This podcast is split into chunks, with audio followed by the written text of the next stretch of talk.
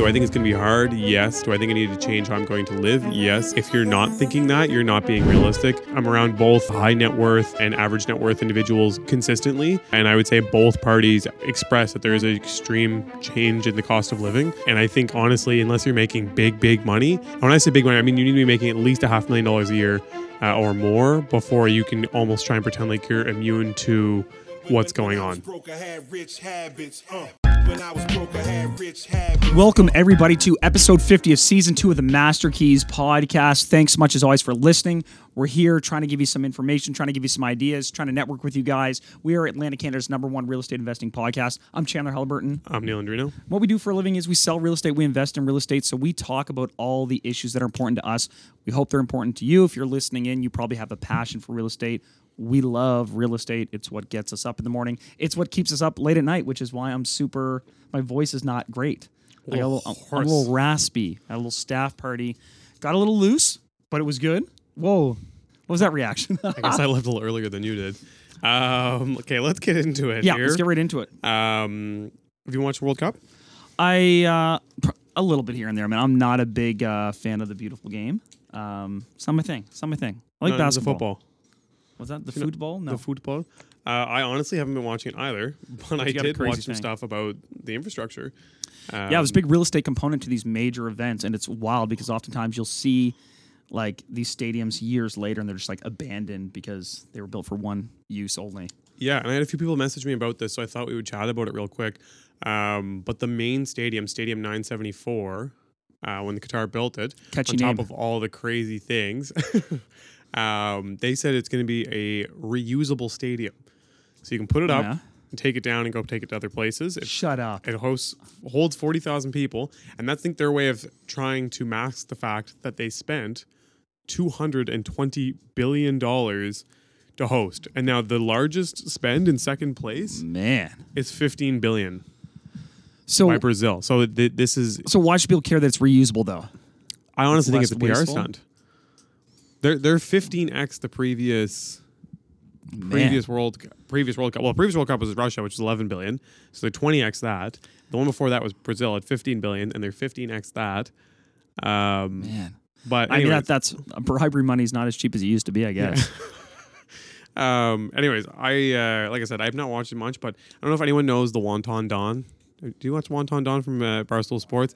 Yeah, yeah. So I saw him. He posted about the um, the village. What's it called? The World Cup Village, at, the fan village. Sorry. Yeah, yeah. Fan zone, and basically, I mean, they made a good effort, and for the timeline that they had uh, and everything that goes into it, it's great. But basically, across the desert, they just have like 100 more than that, like thousands of like shipping containers that they turn into hotel rooms, and it's just a little bathroom Those are also reusable. and a bedroom. Well, that's the concept: is that it's all can be taken off site, reused at different places.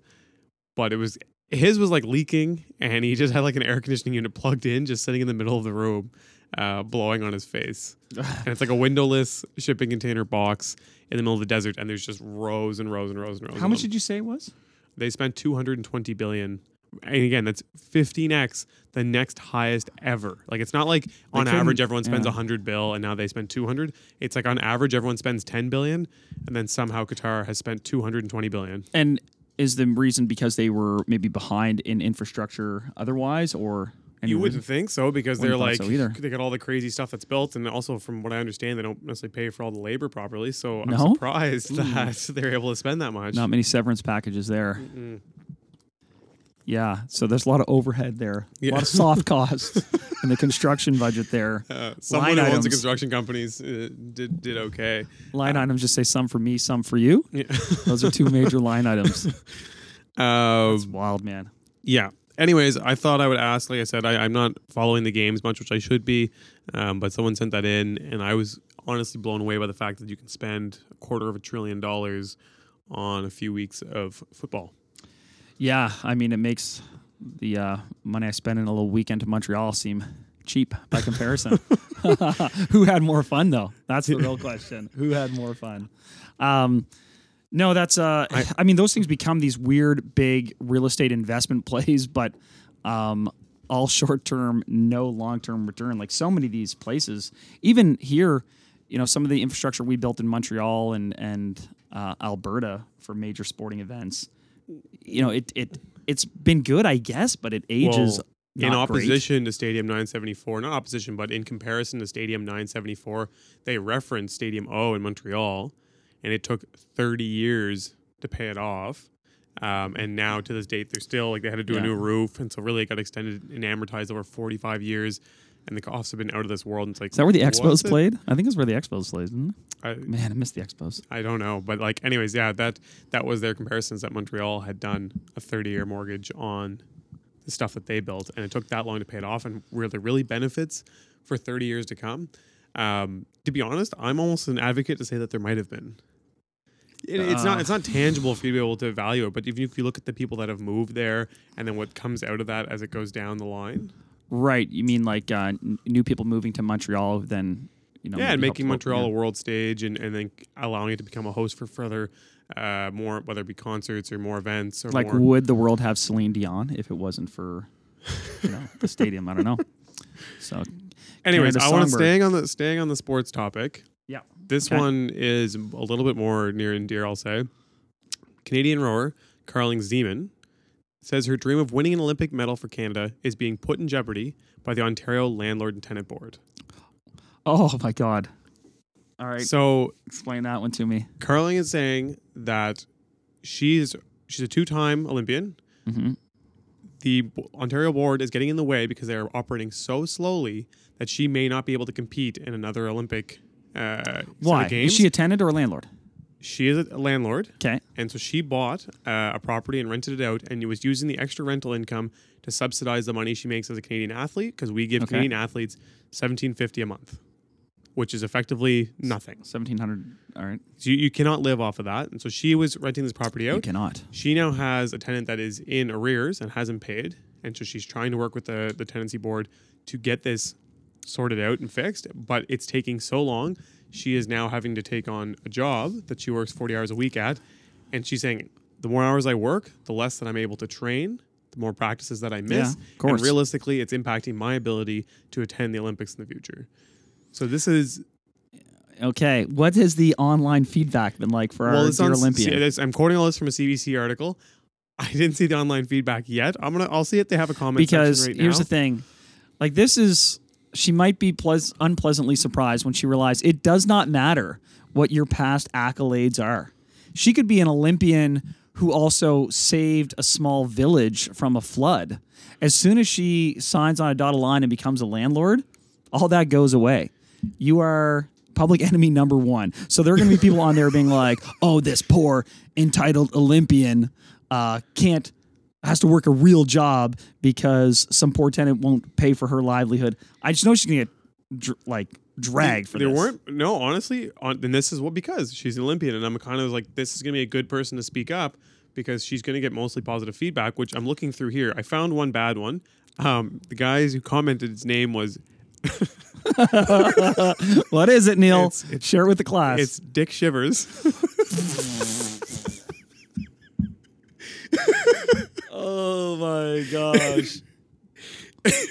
oh my gosh. Okay, Dick Shivers. Obviously, he's gonna have something really valuable to contribute uh, Um, to this conversation. he's the first bad one i found and he was the automatically defaming the tenants as bad whereas the story is why they didn't pay more liberal media bs Wait, he thinks this that is a liberal thing that supports the landlord. he then also replied by saying oh one sec Richard Shivers really needs to get his argument clear here. Why would the liberal media sign with? Um, And then someone that followed to normal. reply to him and say they probably didn't pay because they know they are protected. Not the first story of this kind. There are many, many out there. Dick proceeded to respond again and say, probably is not a fact, so your point is not valid. He's a very short and quick. Dick Shivers is short and to the point. um, okay. Well, again, I'll be interested to see so how that one uh, plays out in the court of public opinion. Um, because, you know, maybe this is what we need to do. Maybe you and I should go in the two man luge, get ourselves to the next Winter Olympic Games, and then all of a sudden we won't get dragged as much for being landlords. How are all these comments? Like the next one is Clint Westwood. Like I, That's, I think these are fake names, but I'm starting to wonder the legitimacy of this website. um, no, that's going to be an interesting, an interesting one, as I said, because when you do become a landlord, you lose sympathy. But Here- um, here's my only thing. I will say it's. I, I think it's good that she spoke up because Totally. unfortunately, nothing. No one listens to us. Uh, and no one's going to listen to anyone unless they've done something that's by masses considered to be a good thing, whether it be uh, saving a million children or going and competing for your country. Um, and these people, when they speak up, it honestly tends to, to sway another body behind them because all of Yeah. her supporters are like, "Wow, Yeah. this is insanity!" And now and here's gonna- someone I know, here's someone I've seen that's going through this, and it's like having a negative impact on life. Because I can tell you, anyone who's one degree removed from someone who's going through one of these situations sees it and um, realizes the the challenges that that person's going through because someone is stealing money from them effectively month to month. Um, but you know, it, it's hard when you don't have that platform and people feel arm's length to you. They they don't necessarily sympathize as much as they would. But I can't believe you just ignored my comment that we should enter the two man luge at the next winter I didn't games. even I didn't even hear that. I was No. too busy reading all these comments. Uh, you know, I don't know if I want to be the top or the bottom of the luge in this situation. I, Uh, anyone with good um, luge experience. Adobe Photoshop skills, go ahead and make that up and send it to me. Um, yeah, well, that's interesting. That's your big piece of news, eh? Those, well, that was. I think that was a big piece of news because again, it's just. What now? What's happening to her? I think what's happening to her is happening to a ton of other people, similar to what Clint Westwood said. But I, I do think that it's good that someone who's in that place commented out. Um, so it's bring that up. also um, this is the thing with all of this stuff too. I mean that's presumably a relatively young individual. Most people aren't in the olympics past their 30s anyway. Um, and i felt the same way about the airbnb situation. A lot of people renting properties on a small scale you know one-offs if you will or running short-term rentals they're predominantly young people trying to make their way trying to get a little bit of extra cash to do something like pursue a dream or pursue a passion or even just pay off debt or just to try to get a foothold in this market that is is you know getting away from us a little bit. And it's hard work. So the people that take this on they're assuming risk they're assuming debt they're assuming extra workload. It is not passive. It is active. It is hard work. And they're not becoming rich off it. They are just trying to grow some uh, measure of of net worth. And for these regulatory bodies and for the government and just to crack down on these young industrious people i think makes no sense. It's counterintuitive to like what we want to encourage um, our citizens to do which is to be ambitious to be entrepreneurial to start companies and, and to do all these things. But no we're just cutting them off at the knees time and time again whether it's this whether it's airbnb regulations um, Is whatever what it is. they want. i don't know. Like i what's what's your I mean, your, like, your, hmm, your want stroking to encourage? well, we should. We keep saying we that, that, that small businesses and industrial, y- you know, human capital, young people, and and people of all ages being in. We need to increase our ambitious. productivity as a whole. Yeah, um, but we disincentivize, we discourage people actively from doing these things. And then what are what are resources? Like, okay, so if you don't want us to make any sort of net worth on real estate, if you if you won't let us supplement our incomes with cash flow from rental properties to pay off all these debts, literally, what are we supposed to do? Mm-hmm. honestly, like I don't know, um, because you're highly discouraged from starting companies and starting businesses in this country enough as it is. Um, like what I don't know the alternative. Like we're just all supposed to be the equal amount of poor and live in this socialist um, dystopia, but whatever. I feel like we've been digressing. I think we've digressed a little bit, but I agree with what you're saying, uh, and I think that's a, a common trait that most of our our common uh, opinion. I guess I think a lot of our listeners would agree with. If they don't, would love to hear you tell us why you don't, or come on and and chat with us. so We can talk about it. Yeah. Um, but I think we want to get in today's topic and what we want to go over today. Yeah, so you we're have going to some talk. go over? Well, we're going to talk today about um, the, the question about how much to take on yourself, like the DIY approach versus outsourcing to contractors. And I know a lot of people that listen to this show. When to make the jump? yeah, when to make that jump. A lot of people have asked about that, and a lot of people are out there literally swinging the hammer themselves. Um, and we've both done that to some degree. I, I'd be curious to hear your your look on it. Um, it's something I certainly did starting off, and, and there were reasons for it. And then I often look back and go, well, the reason was money. Um, and the reason was the opportunity cost of my time. So if I was in this situation now, what would I do? And, and I feel different ways about it, so we can kind of talk through it. Um, but it even extends to the idea of property management, which I know we've covered a little bit, and I know we've got a special episode specifically devoted to that on our Patreon. Because Yep. property management is another thing we get asked about so much, and you know we have different approaches to that. You've got someone now. I still do it myself and kind of piecemeal, but I do believe there's value in um, doing it yourself because of the the learning. So we're going to talk about that but I did want to cover a couple other little things in the interim. Um, and it comes back again to the Airbnb stuff because that's making headlines here. If you haven't seen it, uh, the province of Nova Scotia is effectively cracking down on the Airbnb in, uh, industry. Again, not banning it, but making it so cumbersome and discouraging it so strongly that they'll effectively probably push a lot of people out of it. Uh, simply put, they're going to require you to register with the province, uh, which seems fine enough in its own. But of course, then once you register, you have to prove that you are conforming to the municipal bylaws of your area. And since you're running a short term rental, they're going to deem that as commercial. So if you have a short term rental in an area that's residential and not commercial, uh, they can shut you down and they can fine you. Uh, and they will not let your property be on sites like Vrbo or Airbnb if you're not in the registry. So you can kind of see how this thing could snowball uh, and get to the point where, as a homeowner who's you know been trying to run these short-term rentals, you at some point maybe throw in the towel and say, well, this just isn't worth uh, the obstacle, and it's, it's going to be a challenge. So. Um, by contrast to that, the U.S. has uh, in the U.S. Airbnb has partnered with a number of larger kind of corporate landlords, and they have rolled out these programs. I think it's they've got about seventy buildings so far, uh, and again, these are major landlords who had a few buildings, but they're partnering with the landlord to allow tenants to short-term rent their units with a kickback going to the landlord.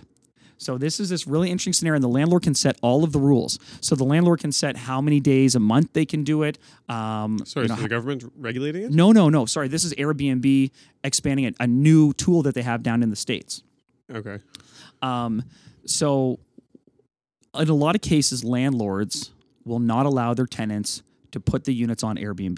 They effectively won't allow them to triage out the units, and triaging is a pretty um, well, it's another hustle out there that that's gained some attention, but it's a hard thing to do, and a lot of landlords don't like it because So landlords. this is this is a service for the tenants that allows them to lease it out based on rules set in place by the landlord. Exactly. And Airbnb has specifically partnered with a couple big landlords that own a number of buildings in major centers to roll out this kind of test drive of this program. So super clever on Airbnb's part because a lot of people try to do that, and a lot of big buildings uh, offer a lot of the perks and amenities that people want to use. And I see uh, a few of the big Airbnb companies here; they have partnerships with uh, major landlords that own large multi-unit buildings to do that within their buildings. But the average person can't do it. They usually have to rent homes or own the property or lease from small time small time people that they can kind of sneak it in or get away in, with yeah.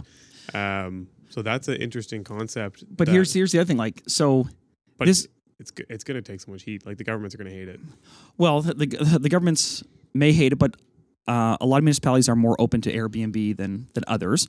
Uh, but I think this is also a way of Airbnb saying, okay, what happens if we get squeezed out of all of the micro one-off mom and pop Airbnb units? It's great how do for we keep, How do we keep our model Very going? smart. Well, all of a sudden they just picked up 70 buildings across you know major centers in the U.S. And what they're going to do is say I own a building, say it's 20 units in there. And I say, okay, every tenant in this building is allowed to Airbnb their unit out. However, they're only allowed to do it, say, 120 days of the year. Um, and they're not allowed pets, they're not allowed this, whatever, whatever. Um, but in exchange for that, the landlord gets a cut of it. And I think it's about 20%.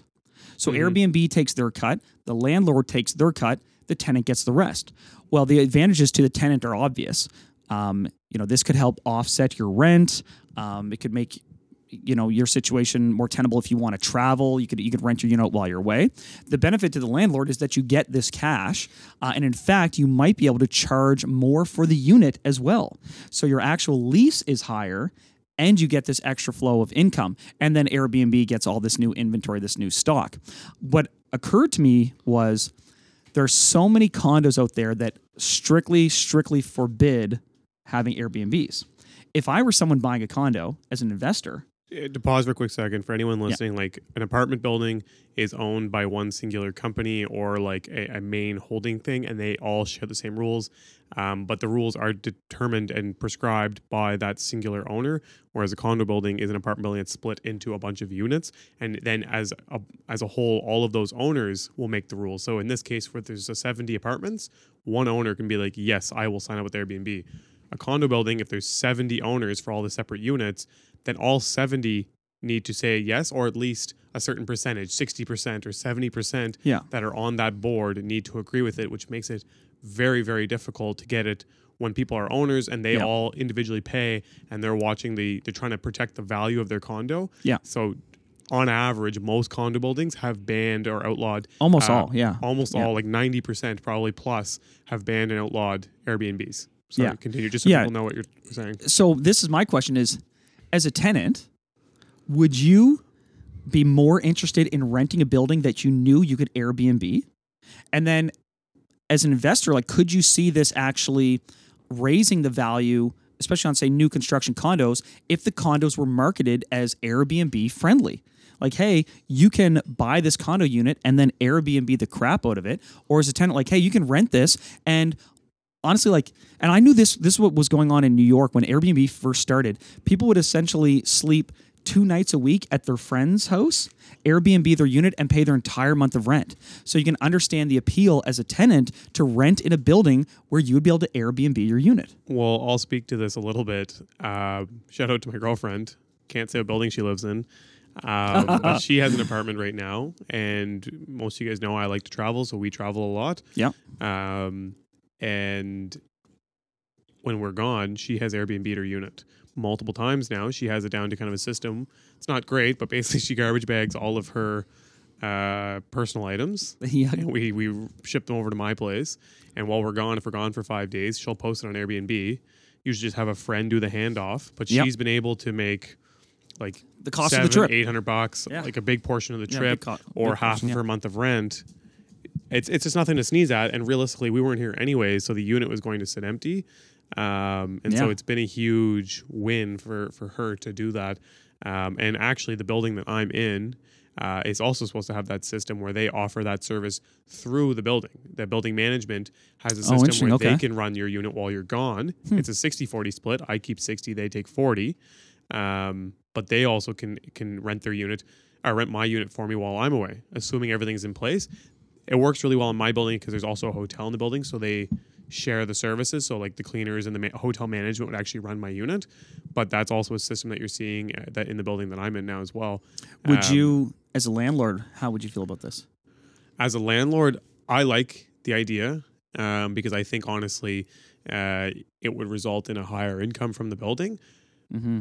But there's a couple things that I have as concerns off the hop. Is if anyone's living there long term, and I'm having Airbnbers come through that are potentially here for a, a party a weekend, good time not a long time a good time, not a long time. Just there's a lot of other stuff. There's a lot of mess that comes in and out. Yeah. Uh, instead of people just coming home from work with a briefcase or a backpack or whatever, there's people trudging through with suitcases. And I know when I'm going through a hotel with a suitcase, I'm not opposed to bumping into a few walls here and there, Yeah. and, and or making a ton of noise when I'm with my friends going down the hall. Um, the other thing is it's amazing, but the second this starts to catch on, I don't think it's going to be people that are uh, singular users. It's similar to Airbnb. The people who make money aren't the singular users. It's on average, I think it's it's people who set up and have companies doing a lot of them. Um, but i think yeah the, I, the- what I was going to say though is is I see banks pulling back on this, and I've already seen it here where I have clients that have uh, very well located uh, properties, and when they they end up going and doing these leases with these Airbnb management companies, even if the Airbnb management company provides a guarantee and they're just signing residential leases, the second the bank finds out that there's short-term rentals and they're writing this into their mortgages now, the second that they see that there's short-term rentals in the building, they the financing terms change or they're not like they want to change the mortgage or they have to reduce the loan to value. Um, Here- especially now coming out of COVID. But here's the workaround. In the case of these buildings, the It's units all are all on individually. fixed term leases. individually with a separate people. Yeah, so e- every individual tenant has their own lease. It just happens that they are they as a tenant are allowed um, They're to gonna go short camping term every weekend and and Yeah, and if they're going to do it, they have to do it through the Airbnb platform, and their building is registered so that um, the owner of the building is also going to get a cut. So I from think a- it's super clever for Airbnb.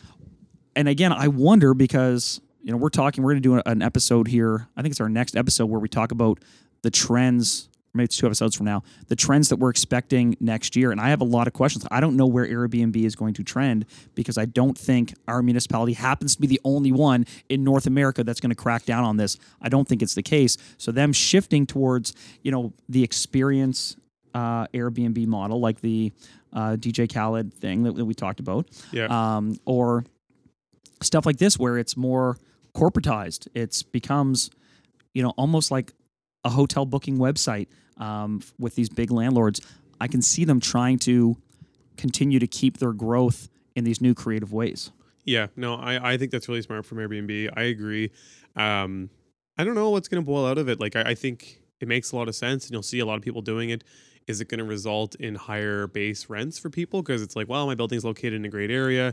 I already know. And then I honest, honestly believe it'll be individuals who will make good money on this, and they'll be like, oh, frig yeah, I'll lease 10 units. Yeah, I guess I'll pay the extra five hundred dollars a month because I know I'm going to bring in an extra fifteen hundred. Exactly. And then so people will So- slowly, every time someone leaves a unit, they're renting a one bedroom 1500 Right. The second they leave, the landlord already knows that Chandler's down next door doing he'll two and a half grand a month out of it and he'll sign it instantly. So Yeah. why would I even take it to market or Yeah. like, you know what I mean? Or I'm only going to, com- I'm only going to kind of bring it around to Airbnb operators. So in, a, in, I think it's going to be really good for Airbnb. I think it's going to be really good for building owners. Uh, I see some difficulties on the side with banks, and I also see some difficulty for the average tenant. I think it'll be really good for people who are locked into a, a unit, protected by rent control, and have the ability to make that money. Because if you're in a building that's not protected by rent control and you're in a location where people around you are all making thousands of dollars a month from the Airbnbs, your unit's going to become very expensive very Right. quickly. Yeah, no, I hear you. But Anyway, I just thought that was interesting That is because super cool. there, there's so much conversation around Airbnbs, and and it just kind of lined up a little bit with. Um, I wonder you if know, they'll try and set something up like that with condo boards where it pays into the condo uh, association. Oh my gosh, I think it'd be a no-brainer. I honestly, if I were developing in a con- condo, I don't think you can do this on mass because you're essentially signing up condos um, to to be a pseudo short-term rental hotel. However, if I had a small marketable condo um, and the market wasn't yet saturated with this idea, I would 100% do a project where it's like, listen, this is the price of the condo, but we're marketing this whole building as you are allowed to Airbnb it. And I think you could get enough people in a major center, like say there's 60 units there. Could you get 60 people who are like, hell yeah, that sounds like an amazing idea. I travel three months of the year, you know, or mm. like I'm just an always on the go person. I want to buy that unit, provided it's like, hey guys, the most you can do is 90 days a year. If it catches on, it's going to lead into like this whole industry of like lockable. I think they probably already have it, but like lockable furniture and stuff. So like you can have a lockable wardrobe. So when you're there, you just have all your clothes and stuff. When you leave, you just lock the wardrobe and leave. Do you know what I mean? Yeah, Like, yeah, it- yeah. That would it, it, make uh, sense. But yeah, that would make sense too for people who travel and stuff. There's already I'm seeing too now. There's a lot of these um, economies where if you're what's considered a permanent work from home person, they offer lease packages for 12 months where okay you do three months in Toronto, three months in Vancouver, Oh, sweet. and so you can like travel around, Yeah, chase the why not? seasons, uh, and and enjoy all these different kind of places. So Oh, that, that I saw that. was super neat. But yeah, I, I would that would be awesome. It to be like you know I want to live and have my home base in Toronto, so I buy the condo in this condo building. They allow me to Airbnb it. Uh, I do have to give twenty five percent of it into the condo board uh, to help give the extra maintenance to handle the amenities that we have. Um, but I still end up netting more money than I was by not being able to be here 100%. and doing these. The other thing is, is you're concerned when you're like, oh, I'm doing a short term lease while I'm gone, and then you get back and you can't kick them out. Versus an Airbnb, on average, it's a little easier to. Yeah, and even if it's 90 days, but in a big market, you could probably conservatively get $200 like net profit Yeah. a night conservatively. Yeah, That's I mean, not a small 100% amount of money. occupancy, but say No, even but say, but it's you're only 90 days, so you, you, only- you only 70 count if you days. hit 100% occupancy. yeah, hit hit 70 days in there, uh, making two hundred dollars a night. It's fourteen thousand bucks. Yeah, it's over a thousand bucks a month that you that you subsidize your. Yeah, and you would always hit your 100% because you know it's not like like you'll just continue to market it until you hit your 90 day quota and then you get cut off. Oh yeah, yeah. I You know mean, what I but like mean? if you're So- gone for three months or something, then you have to do it within a certain period. But still, it's, Yeah. it, I think it could be an amazing thing, and I think it's smart from Airbnb to start implementing that because these are all the rules that are getting in the way of them having any more growth. Um, And I think they're seeing, like you said, the writing on the wall where there's such a housing shortage. They're going to be cut out of so many single family properties and these more, um, I guess Micro operations. micro yeah. operations and, Yeah. and miniature buildings. Yeah. Anyway, I just thought it was super interesting. Hey guys, thanks for listening up until this point. Coming up, Chandler and I debate whether you should be doing everything yourself or you should be hiring it out. Again, him and I have a little bit of a differing opinion, so you're to want to check it out. I think it's going to help you guys make the decision for yourselves. Total lane switch. Before we get into our main topic, like today, we're going to talk a little bit about DIY and how much you should be doing yourself if you're starting out. Some things that we learned through our process, what we would do again, how we would do it different, I hate painting. What's that? I hate painting. Oh yeah, painting's the worst. but, uh, I'm going to throw a couple things at you because um, Remax just released their national forecast for next year, Okay. um, and they kind of went market by market to see what was going to be up in their mind and what was going to be down. Uh, there is a big expectation that the volume of transactions is, is going to go back up next year, uh, but across the board, the average sale price is going to be down a little bit, um, but skewed dramatically by you know major markets, Toronto and Vancouver. Um, and we're very fortunate here. They're actually expecting Halifax to go up 8%, and Alberta is expected to do really well also. But they also had some really general uh, ideas I want to throw at you and just get your kind of quick one line take Yep. uh, based on these surveys that they did. Uh, they found that 60% of Canadians currently own their home. That's actually, I think, impressive. Yeah, I was kind of Um, surprised by that myself. I thought there was more renters. Um, As did I. So yeah, that that was that's a good stat to hear. Uh, 45% of Canadians worry that further interest rate increases will impact their ability to buy or sell a home next year. Uh, yeah, I mean that's that's. I think that number should be higher. Honestly, I think forty five percent of people are being realistic. I think the other fifty five are being a little too optimistic. Um, and impact doesn't mean you won't be able to sell or you won't be able to buy. It just means you're going to have less buying power and or you might sell for a bit less. Um, I think, like we said, volume overall will still continue to stay high. Yeah, I'd be curious what the breakdown of that is by sellers versus buyers because normally the only people we hear talking about rates are buyers. But in this particular instance, this last little while, sellers have been talking Oh shit, that's impacting the value of my house because Yeah. nobody's got any money. It's like, wait a second, they have to have real money, um, not just imaginary bank money. No, a lot of sellers are very in tune with that, and I think probably a good deal of that sentiment of that, you know, forty five percent would be on the selling side. Seventy three percent of Canadians believe home ownership is the best long term investment they can make, and what's crazy about that is that's up from forty nine percent in twenty twenty one. Oh, that, well, that's no surprise because everybody in the last year has been like, oh, I know a friend who made 100 grand on a house. I know a friend who made 200 grand on a house. And so everyone's like, well, this has got to be the best investment of all time. Right. Um, we should do an episode on that, but I don't think necessarily owning your own home or is the best way of doing it. I think it's a great way of doing it, uh, but it's definitely not the best or the only way. Um, but it, it's up there. I would say it, it is up there because it's it's a more passive thing and it's something you get to use while you while you invest. Uh, what about this one? 54% of Canadians are confident that their finances will be stable in 2023. And this number is higher among homeowners at 49% and those with a higher income, 63%. So basically, more wealthy people that uh, own homes feel a little bit more confident, uh, but still not very high confidence level. 63% is the highest number in there. And that's people who you know own their homes and have good incomes. Only 63% of them Well, are I'm in the forty six finances. percent. Uh, That is not feeling super confident about how how things are How going. many things do you have under offer right now? uh, three, and they're all bigger. I think there's just the three of them together is bigger than my entire portfolio. So This guy. yeah, you're double up, double up, double model up. of uh, um, but no, I I do feel comfortable that I'll be I'll get through it. Um, do I think it's going to be hard? Yes. Do I think I need to change how I'm going to live? Yes. And I think most people, if you're not thinking that, you're not being realistic.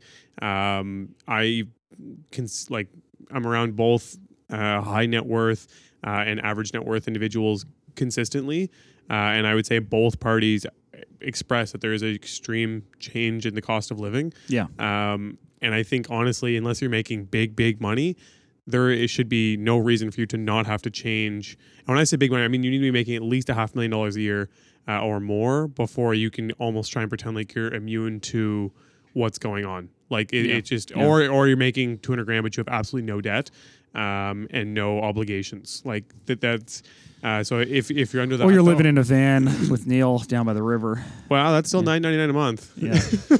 um, but yeah, so in all seriousness, uh, yeah, no, I think that number is too low. I think people need to really be. I think that's what scares me on average. Is people are just like, I, when I say I go to the grocery store and everyone's just like, yeah, yeah, yeah, yeah, and I'm like, your grocery bill is one of my one of my good friends called me. Uh, I'll just say shut up, Max called me uh, about two weeks ago. He said when they checked out at Costco, it was like eight hundred dollars, and he's like, Oh man, it's psycho. it used to be four hundred, which was insane, and now he's like, now it's like eight hundred, and we didn't go any harder than we usually do.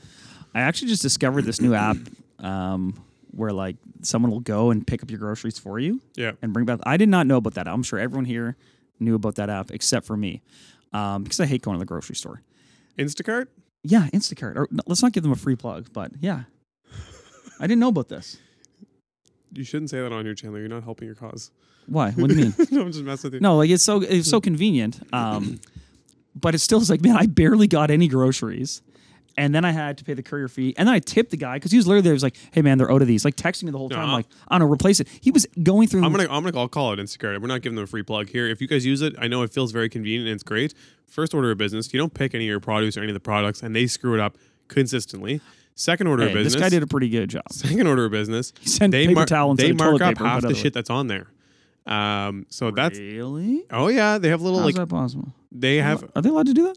Yeah they have little markups on everything. Like the prices are not quite the same. Hmm, Um, okay. Additionally, they also then charge you a fee to be a part of it, uh, and then you end up tipping the delivery driver. So again, you best be making some serious bank if you have to use Instacart or have a serious reason to not be at the store. Uh, How much would I have to pay you to go get my groceries right now? I don't know, thirty five hundred bucks. so Instacart's still undercutting Neal. Like, you know what I mean? well, uh, but but here here my point exactly though is that you, you need to be making a lot of money to Yeah. afford Instacart. I don't I don't like again what we've just talked about where everyone needs to be saving money. We talked about cutting out all your all your subscriptions and all those things. Chandler's uh, Uber Eats going the opposite direction. um, but no, like that's where I'm like Instacart is very expensive. Much cheaper option I think is you go directly to the the store and you do pick up on site, and I don't think yeah, I, they I charge do for that, that right I now. that as well. Yeah. and you just pull up and you can pick up your stuff. Yeah. That I'm on, more on board for. Instacart's great, but goddamn, you best be balling. Well, and and but to your point, like I was so excited. I'm like, man, this is so easy. Blah blah blah. And then I go to checkout and it was like hundred and seventy two dollars, and I got like the bare minimum. I Mm-hmm. got some ground beef. I got some granola bars for the kids' lunches. I tried to get some toilet paper, but he brought me paper towels. Uh, so it wasn't Every one of perfect these- oh, execution. See, see, it wasn't you're perfect. literally explaining everything. I got some apples and you know got some basic stuff. I'm like, damn man, with like the tip and stuff like this, this was two hundred bucks. so, sorry, you got toilet paper or paper towel? Uh, just the paper towel. Okay, so you've been wiping your ass with paper towel now. I hope you drop some. All right, so we're gonna get into our other topic. Uh, I don't want to take this conversation any further. Uh, let's just say I on my next order I'm gonna have to add some more face cloths uh, to the shopping cart. Uh, no, just kidding, just kidding. That's terrible. No, I got some. I ended up having to drive to a store anyway and pick up uh, toilet paper as a result. Um, Shout out Instacart. yeah. So anyway, but to your point, like I was like, oh man, this is great. This is so convenient. Blah blah. And you get to the bill and you're like, damn man, like this is a week's worth of food. Oh, it's like Uber Not Eats. even. You're going to Uber Eats, and I'm like, oh, I'm gonna get lunch. Okay, cool. Fourteen dollars salad. I'm like, meh, whatever. Put it in there. Add chicken. Four dollars. Okay, eighteen dollars salad. Then you go to checkout, and it's like, oh, because you have Uber One, you're saving all this money. But it went from eighteen dollars salad to thirty-one dollars with tip, and I'm like, yeah. how the hell did I just spend thirty dollars? Well, on there is a lettuce shortage. on- and then I have the Uber membership, and it's still that much money, and I'm like, it's no, but all of it's the extra. They're like, oh, you save the delivery fee, but then when you, if everyone looks where it says taxes, it says taxes and fees. Do the math; it's never anywhere close to your taxes. Like the twenty dollar Yeah. thing, taxes here should be three dollars. Well, taxes and fees are seven bucks. Yeah. You're like, well, that's that's not that doesn't make much sense. Yeah. Um, math anyways, we've math. digressed. Yeah. So, but this is interesting because this transitions well into this idea of what you can save if you do it yourself. If You go to Exactly. the grocery store yourself. Make your so, own salad. Tell me your first DIY project, like the actual. This is a property Neal owns. Yep. That he went in there and he swung a hammer. Has it this any happened? Like, I don't think I've can you ever picture swung it? a hammer. People out there, You've never swung a hammer. How soft are those hands over there? You though you know those hands are silky soft. Let me see. Oh, there's a couple this is a calluses there. little bump there. Oh, okay, that's from the elliptical machine yeah. at the uh, gym. I'm sure. Who am I to Um, talk? anyways, moving on to my first my first property um, that I actually did work on. So my first one was not my first one that I did work on because the first one was simply a rental. Yeah. Um, but my first flip property that I bought with the intention to go in there, gut, renovate, and resell was a foreclosure. I purchased it at the auction for hundred thousand dollars. Oh, an actual live auction? Yes, I had never been in the tell us about that one property. I had nothing to. Do. So this was. I, I think I've mentioned it before in our full uh, story breakdown near the start of us doing this podcast. But uh, yeah, I went to a foreclosure auction. I was the only person there. It was the judge, the bank, and myself. It's not actually a judge, it's like a lawyer that handles it. So it's the lawyer, the bank's lawyer, and myself. The bank literally only bid to their number. Most times, I've gone to every single property in advance. I will drive over there, even though you cannot access the property. I would walk around, you'd peek in the windows, do all my due Talk diligence, make sure it was decent, talk to the neighbor, and then go bid. Uh, in this case, I didn't have time to do that. And it was the first time ever that I didn't have time, but I ran over to the auction house, went inside, and again, I was the only person there lawyer, bank's lawyer, myself. Um, and I went in there. I didn't have any money because usually you need to place a 10% deposit, before you deposit, yeah. leave. I didn't even bring any money because I didn't really have intent. Um, and so they Impulse they buy. open the bid and he goes based on the outstanding amount uh, owing blah blah blah it's uh, $2700 anyone like to bid $2700 um, and the bank goes yeah 2700 bucks obviously because they're going to Yeah. buy their property back Twenty seven hundred dollars. yeah but now again you, you the bank's sitting there so you're Yeah. not going to get this for three Yeah. grand um, so then i'll bid 5000 bucks which is maybe i shouldn't have raised the raised the roof so high It's like, sir, we go in five dollar increments here. um, so I said five, and then the bank said ten, and then I think I might have said fifteen, and they said twenty, uh, and then I might have said like fifty or something, and the bank said seventy-five. oh wow, you boys really got serious. In a Yeah, hurry. it, it's fun for anyone who's yeah, that, that, that's it. dangerously fun. it's insane. Um, and like I, I was heart racing at this point for a seventy-five thousand dollar house. Um, and um, anyways, bid bid, and then they started to slow down around ninety. Like I think I said like ninety, and they were like instead of going up by five, they were like ninety-two, and I was like, ah, cracking the armor. This is the yeah. this is the Ninety two five hundred. And so then, yeah, we started going up by smaller increments, and I think they did ninety-seven five, and I said hundred. And then, like, I kind of just gotten used to him, just like the bank going hundred and two, and I just kind of then it was kind of keeping me calm. But then when I said hundred, the banker just kind of like started like packing up his his bag, and I was like, And like, wait, wait, I didn't mean uh, it. yeah, I was like, oh shit, like it was, and then uh, the lawyer's like, all right, I guess it's yours, and he like pointed at me, and I was like, uh, okay, well, You're like, I didn't bring my wallet. yeah, first Uh, first order of business, I have no money. can I e transfer you? Yeah, and he was just like, uh, and I'm like, literally, my bank was across the street. I could see it out of the window, and I was like, look, my bank is right there. Can I run across the street, get the They're like, deposit, who is this guy? and run back and give it to you? And that's like you a just leave and don't come back. that was so good. That was like a strict no. Like that's that's a hard no from most of them. This guy was the nicest guy ever, and he said, "You have like three minutes." And I literally just am like sprinting through the courtroom. God, that would never happen now because you can't even get to the teller inside of 20 minutes these days. But It- yeah, it literally, yeah. And so then I'm like running across the street, getting to the bank. I'm like anxiously waiting in line, get the money, come back, um, hand him the money, gives me a receipt, and I had no idea when I was gonna get the keys to the house. I think they gave me a phone number or something. Um, anyways, start going through that process. Come to find out, I tried to get a mortgage on the house. Bank won't do it um, because I can't get into the home, um, and I have no income. so What? I end up having to fundraise That'll- the capital to close. I mean, you did not tell this story before, by the way. Okay, so I end up fundraising the capital to close. Um, Fundraising the capital. Okay. It's a small amount. I, I, I use the term fundraise capital, but realistically, I pool together the money um, to close. And so show up, give them the next amount of money. You have to do it within 14 days. So 14 days later, I show up at the courthouse, give them the remainder of the money. Uh, then they give me a contact number for a property manager. Uh, and then they have to wait till the deed transfers and all that, which they don't do in a hurry.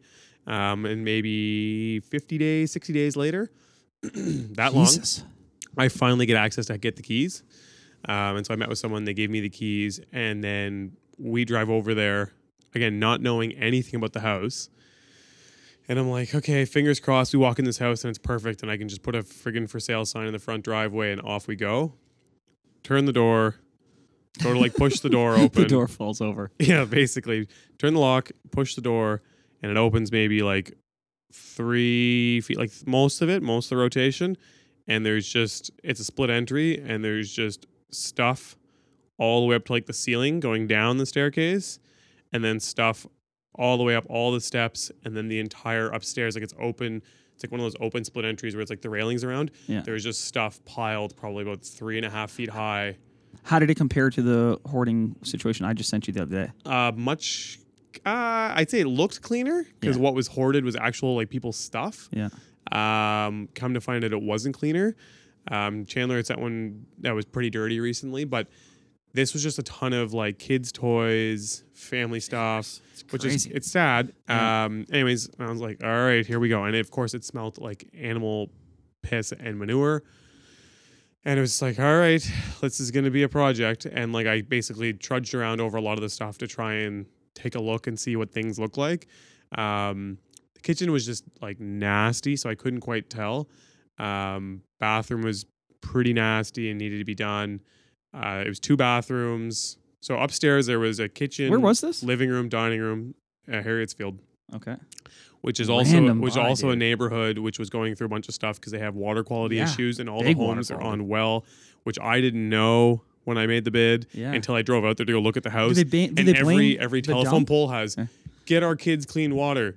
Where's our water? As I'm driving out, and every and it's in like that like, red spray paint where it's like dripping down, and I'm like, oh god, like this is this is a scene. Um, He was like, if it's brown, drink it down. yeah. So, anyways, I uh, the neighboring houses were nice, and the thing that gave me confidence is on either side of the main road, there were subdivisions with a few new homes in there that were going at the time for like 450. Which when I bought that 450 for a house in Halifax lot. was a lot. Yeah. Um, but these are brand new, like All right. So get to the work. Did you clean out the junk? So then I was like, again, I had no money and I had to make this thing Yeah. work. And I was hoping to simply get this turned over and relisted and sold for like a buck 70 or a buck 80, um, which was obviously not going to happen. So I did the work. So this is when I had no experience, no knowledge of anything. First thing I did was I ordered a bin to the house. So I called, I, am not even going to say who it was, but I called a bin company. And that was my first mistake right off the hop. I just called a few, one of them gave me the cheapest price, but I didn't realize that bins could have timelines on them. So Yeah. the bin company came and dropped it off, and like I was kind of avoiding going to this house because there was so much stuff to empty. Um, and then after maybe three days, I get a call from the bin company and like, "Hey, you ready for us to come pick it up?" And I was like, "Uh, no." like, and nah, they're I'm like, gonna just wait till I fill it first. "Yeah." I'm like, maybe before I put, I Sir, gotta put some stuff in there. uh, Like, "Oh yeah, well your bin rental ends in two days, and then it's another like three hundred dollars to keep the bin." And I'm like, "Uh, what?" And so literally that weekend I took off and I spent I probably went there first thing in the morning at eight, and I always spent twelve to fourteen hours there. Filled the brim to the top to the point where I was stepping on it and I was jumping on it to push all the stuff down, and that hadn't even emptied maybe half the house. Um, when the truck came to like load it, it was like like trying to like lift it up, and it was like the truck almost like broke down. Just you solo throwing the stuff in there. You Me solo Yeah. all day. I took all all the garbage. I went and bought gloves, and I was throwing it out. Come to find out, everything's covered in cat piss and shit because cats have been running all over through all the Oh, stuff. at least you have gloves. So I had I had the gloves, but every time you lift something up and half of it ends up on you. Um, Oh my So, god! I wish I saw doing that. that, empty it into the bin, get the first bin taken away, another bin brought back, which I was not expecting. Uh, load that whole thing up, and as I'm loading that one up, the family actually pulled up. They used to live in the house, Oh my which was God. which was horrible. And they asked, like, "Oh my god, like, can we get in there?" And the little kids came running out, asking if they can come in and get their stuff. And I was like, "Oh shit!" Like, I this was like literally as I threw like the last piece of garbage onto the bin. I was like, "You kidding me? I just spent the last like 40 hours emptying garbage of this house. Now there's nothing left in here. The only thing I did do is I had taken one of the Tupperware container, like the big Tupperwares, and I had filled it with all their pictures, any of the family photos Right. they had. So I had like 30 family photos like in frames for them, and they took that and they were super thankful and like they understood that it wasn't me who pushed them out of their home. Like the bank had taken their home Yeah, and yeah. I bought it from the bank. Effectively, even though I didn't, it's not a direct translation like that, but that's Yeah. effectively what took place. Um, but anyways, it, that, that was a little that was pretty disheartening to to watch as the kids kind of like roam through the home trying to find their stuff. Yeah. Um, anyway, so I did all that, clean out myself. Um, and then as I got further into it, like I tried to salvage a lot of stuff. I just basically went on our local classifieds, which is Kijiji, and called uh, flooring guys, uh, plumbers, the whole shebang. And my friends did help me with some stuff, uh, moving the appliances. Uh, shout out Ian if you ever if you still listen to this.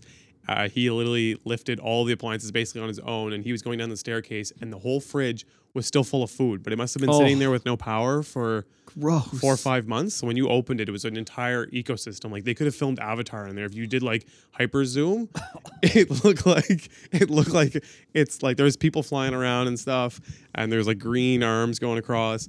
Um, anyways, we like taped it up like 50 times. It's like there's no, I'm not, I can't clean this fridge. Yeah. I called Efficiency Nova Scotia and I was like, you guys give 50 bucks for Yeah, old fridges. gonna need that fifty bucks. That. So um, we go to like bring it down the staircase, and Ian's on the bottom.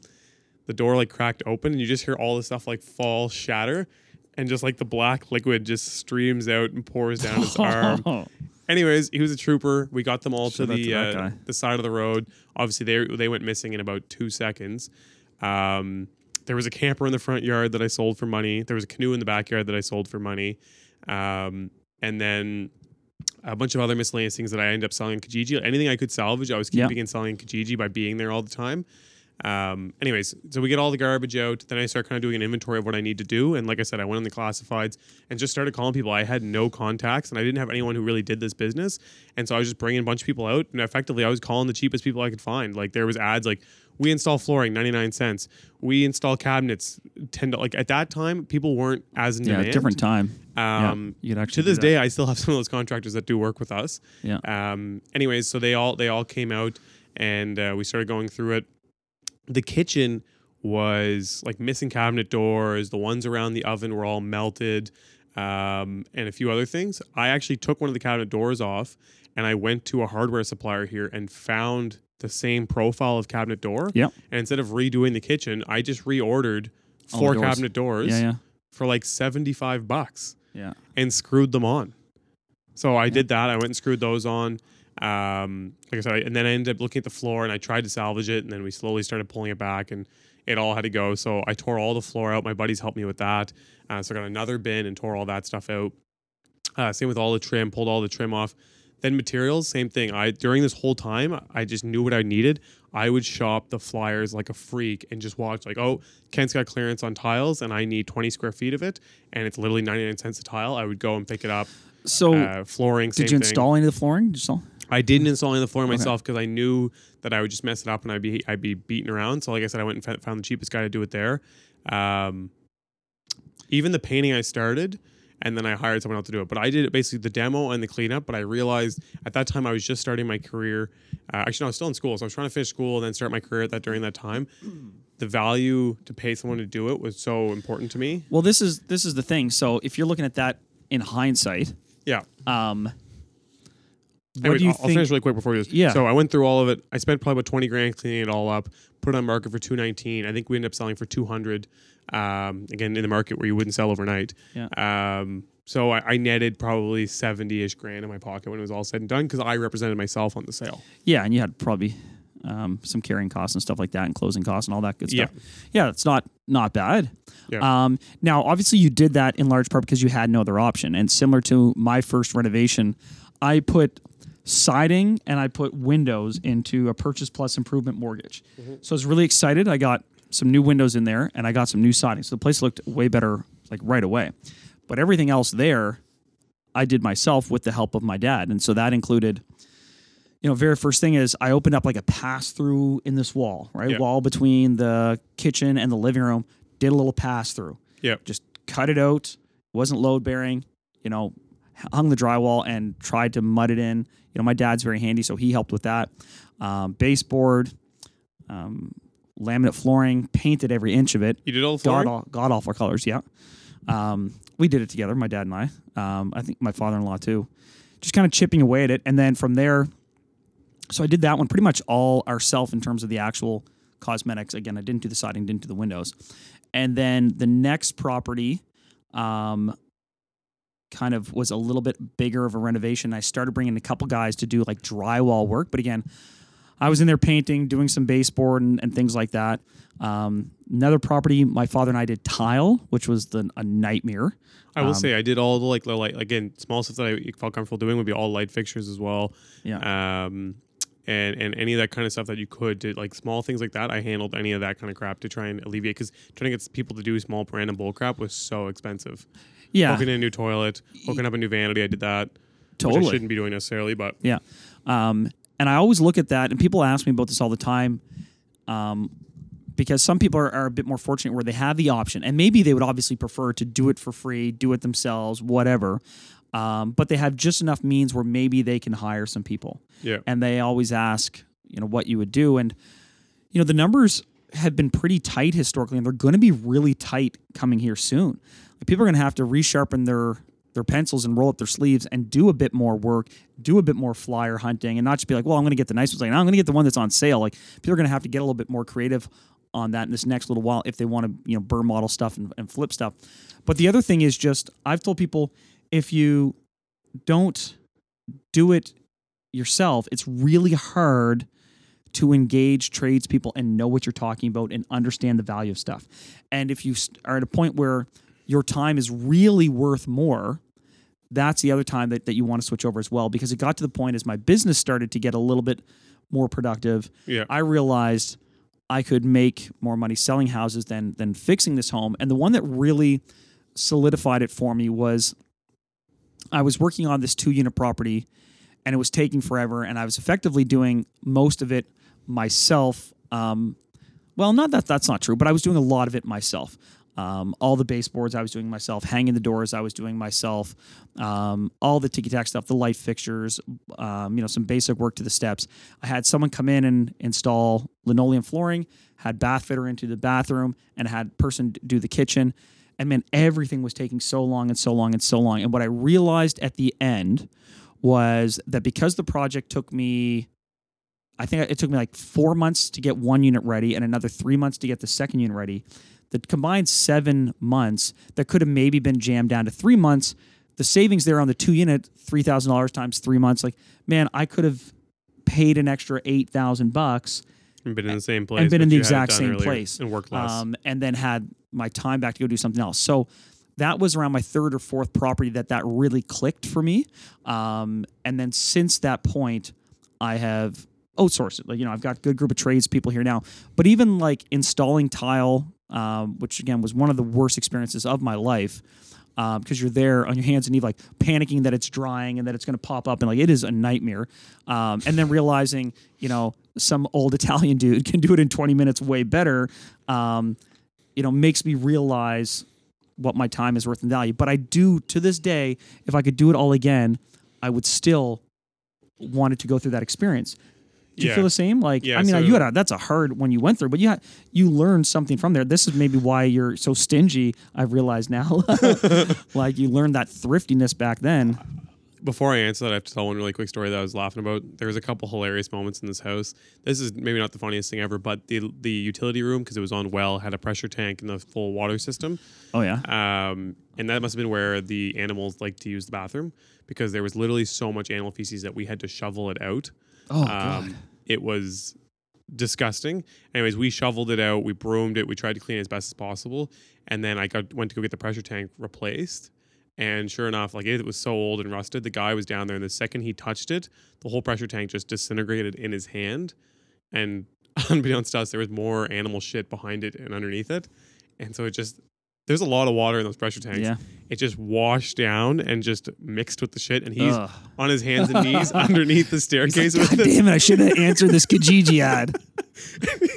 he's just it just washes out onto him and i just like lily walked away and i just him go oh fuck anyways the guy was a trooper though he cleaned all of it up and then he soaked Oh. all the water up he cleaned all the water up because he was more concerned about the fact that he's gonna get my laminate wet in the basement and It's like you should be more concerned about the fact you're covered in uh, feces, my that's friend. not muddy water, bro. yeah. Um, anyways, to answer your question, um, looking back on it, when I do it that way again, yes, I think I pretty quickly transitioned to getting people to do the work, but I made an effort to make sure it wasn't so I could be out partying or spending my time relaxing.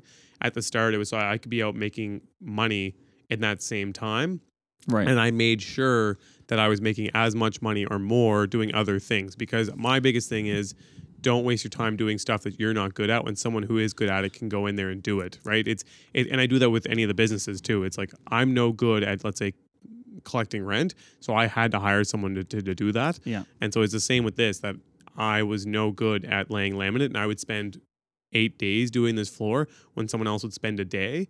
Um, and in that in those eight days, if I could sell one home or do whatever it may be at that time to make money selling cars or selling products, I could offset that. Um, I almost so yeah. I, think- almost feel like it's worse when you are just handy enough that you feel you could do it yourself. And this was my challenge. I'm like, I can do that though. Like I, I can put that limit. I think a lot of people face that, and I honestly I had done That's what and I, I know guys that struggle that way. Yeah. I had done trim and laminate and all those things, and it, it bugged me, especially because trim. I'm like, this is not uh, like it's not that difficult to No, go and cut some 45s around every corner and like figure it out and get it blasted off.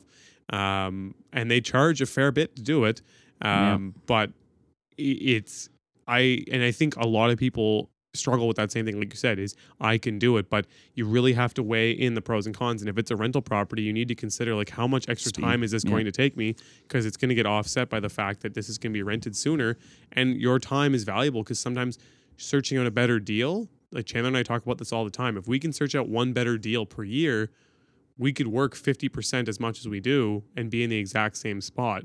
Um, and so, yeah, looking back at it, I, I think I transitioned fairly quickly, which I'm happy that I did. Uh, sometimes I wish I was a little bit more involved because even today, contractors ream off a bunch of different terms sometimes. And I'm like, I don't know. And, and like, yeah, I'm an engineer, but in engineering, we don't necessarily talk about a lot of the specifics Yeah. to finishing a, a home, right? We talk about necessarily the structure Yeah. or the mechanical systems, but we don't necessarily talk about the finishings. Um, and so that that sometimes can be a bit over my head. Um, but even now, I'm realizing like I'll hire a project manager before I go back and learn all that stuff now. Yeah. Um, but all that to say, the market has changed and where prices have gone up so much, and it's harder to find a, an easy BRRRR and it's harder to find that lift. All the stuff you can do yourself, and if you're just hanging out on the weekend, you should be there uh, doing those things, and Yeah, it's a great time to learn Yeah. and do and to go Yeah. through it, and find a friend who maybe can do it, and offer to pay them. Don't just expect because they're a friend they're going to come do it. That's what I did, and if they're listening, they're going to definitely comment comment that. Mm-hmm. Um, but uh, pay them to be there and buy the snacks. I say that to everyone. I'm like, look, if your friends are coming to help at a discounted rate, like you would be paying a company four grand to be here. They're going to be here for half price. Bring lunch, bring beer, bring treats. Uh, make it enjoyable as well for, for that experience. But again, going back to it, I, I would do it the same way I did. I don't think I want to be more involved than I was. Um, but I do understand that nowadays you need to be more involved because the price the price limits are higher. Well, that's the thing too. And then for a while, it's like, oh well, I can afford to just hire people because the lift is so big. The lift is so big, and then Yeah. you know, there's going to be some people that have to go back around and, and and change their model a little bit, maybe to what it was and what got them started. But again, I've I've struggled with the fact that, especially early on, I was like, oh man, I could totally do that. I totally. I just need the time. I just need the time. Are you struggling with that still? the the big shut up um, somewhat um, it's still like the time the time the time and then when you realize time is very literally money when you're renting property because or flipping property because the quicker you get it back the less uh, the, the more money you make right so um, and the other thing is true when people have just enough money that they sort of feel like they can hire someone but Yep. maybe not enough money to hire all of the best right people. It's that in between that's really really difficult. So i guess you have to kind of know your situation. Try to learn as much as possible. I do believe that you should do everything at least once. That's i personally believe that. I don't know if you can make a business case for that necessarily in the case of you know doing tile or doing this and within reason. Uh, but having a Never laid tile. oh, it's it's not fun.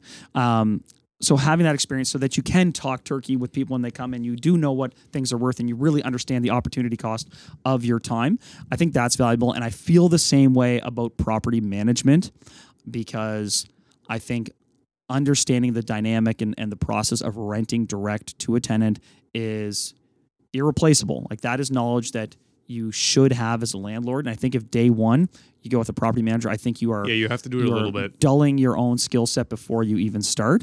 Um, when you make the transition is going to be about putting a value on your time uh, and the time that the property sits vacant and going from there. Um, but do everything once, including property management. The one other thing I want to add in, the other reason to do everything once is you have a better grasp of what your contractors or managers are going through, and you might be able to relate with them a little bit better. Um, because I see some people that might be a little bit disconnected by the fact that they just started out dealing with bigger projects and they've always just paid people. And so they have no grasp or concept or ability to uh, rationalize or kind of connect with their contractors and their people.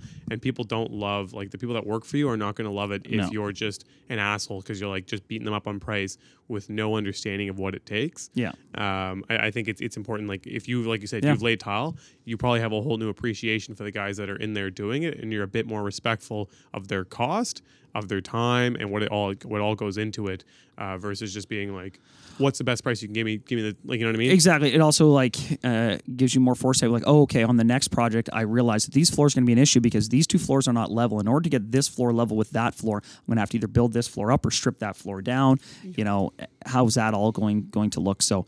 Um, the knowledge is super valuable. Again, I know that's not a clear cut answer. I was thinking about this because I have a client who literally is about to do uh, a property and he's looking at the same thing. I'm like, man, that pass through that you should put right there is exactly what I did 14 years ago or 13 years ago. You can do that yourself and you will save money doing it. And I think it would be a good experience, but it's, it's not for me to say.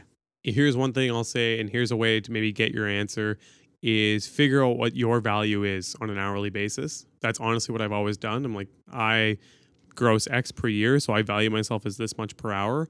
Uh, and if I can get something done for less than that, it's usually a go. We've talked about that on here before. Now, that's only applicable if you're out there making that money during that time. Again, Yeah, sitting if, around your underwear, if you're maybe not. I feel like that was a personal attack. Well, it was a little bit. Okay. So if you're kidding. just sitting around and it's time that you know you could be doing this, uh, you should be out there doing it. But if it's time that you're like, I'm busy working, I'm making money, I'm doing other things, uh, then I think you make a value to that and you can put that against what you're going to pay other people to do. I also think that if you believe in investing in yourself, you can also put some sort of dollar value on the education that you could learn. There's a lot of people out there trying Yep. to sell you different products if you're a landlord or want to be landlord. If you're willing to play, pay for that education, there is something to be said for paying for the education of doing some of these things yourself and learning it. And that type of learning, it costs you one way, but it's not cost out of pocket. It's time, it's energy, um, but it is invaluable. So, Hopefully, there was something you took from that. We've got to wrap up here. As always, thanks so much for listening. Really excited about next week's episode and the episode after that because we're going to talk about whether or not this is the bottom of the market. And then we're going to talk about our projections into next year. So, lots of great stuff uh, coming up. If you listen to this point, please don't forget to like, follow, subscribe, leave a comment, and check out our Patreon. The membership there is growing. We've got some huge announcements coming on that. So, check it out. Love you guys. Thanks for listening. Thanks so much for watching the episode. I hope you enjoyed it. If you did, press like. Don't forget to subscribe. But also check us out on Instagram and TikTok. You can find all the links below. Thanks again for checking us out.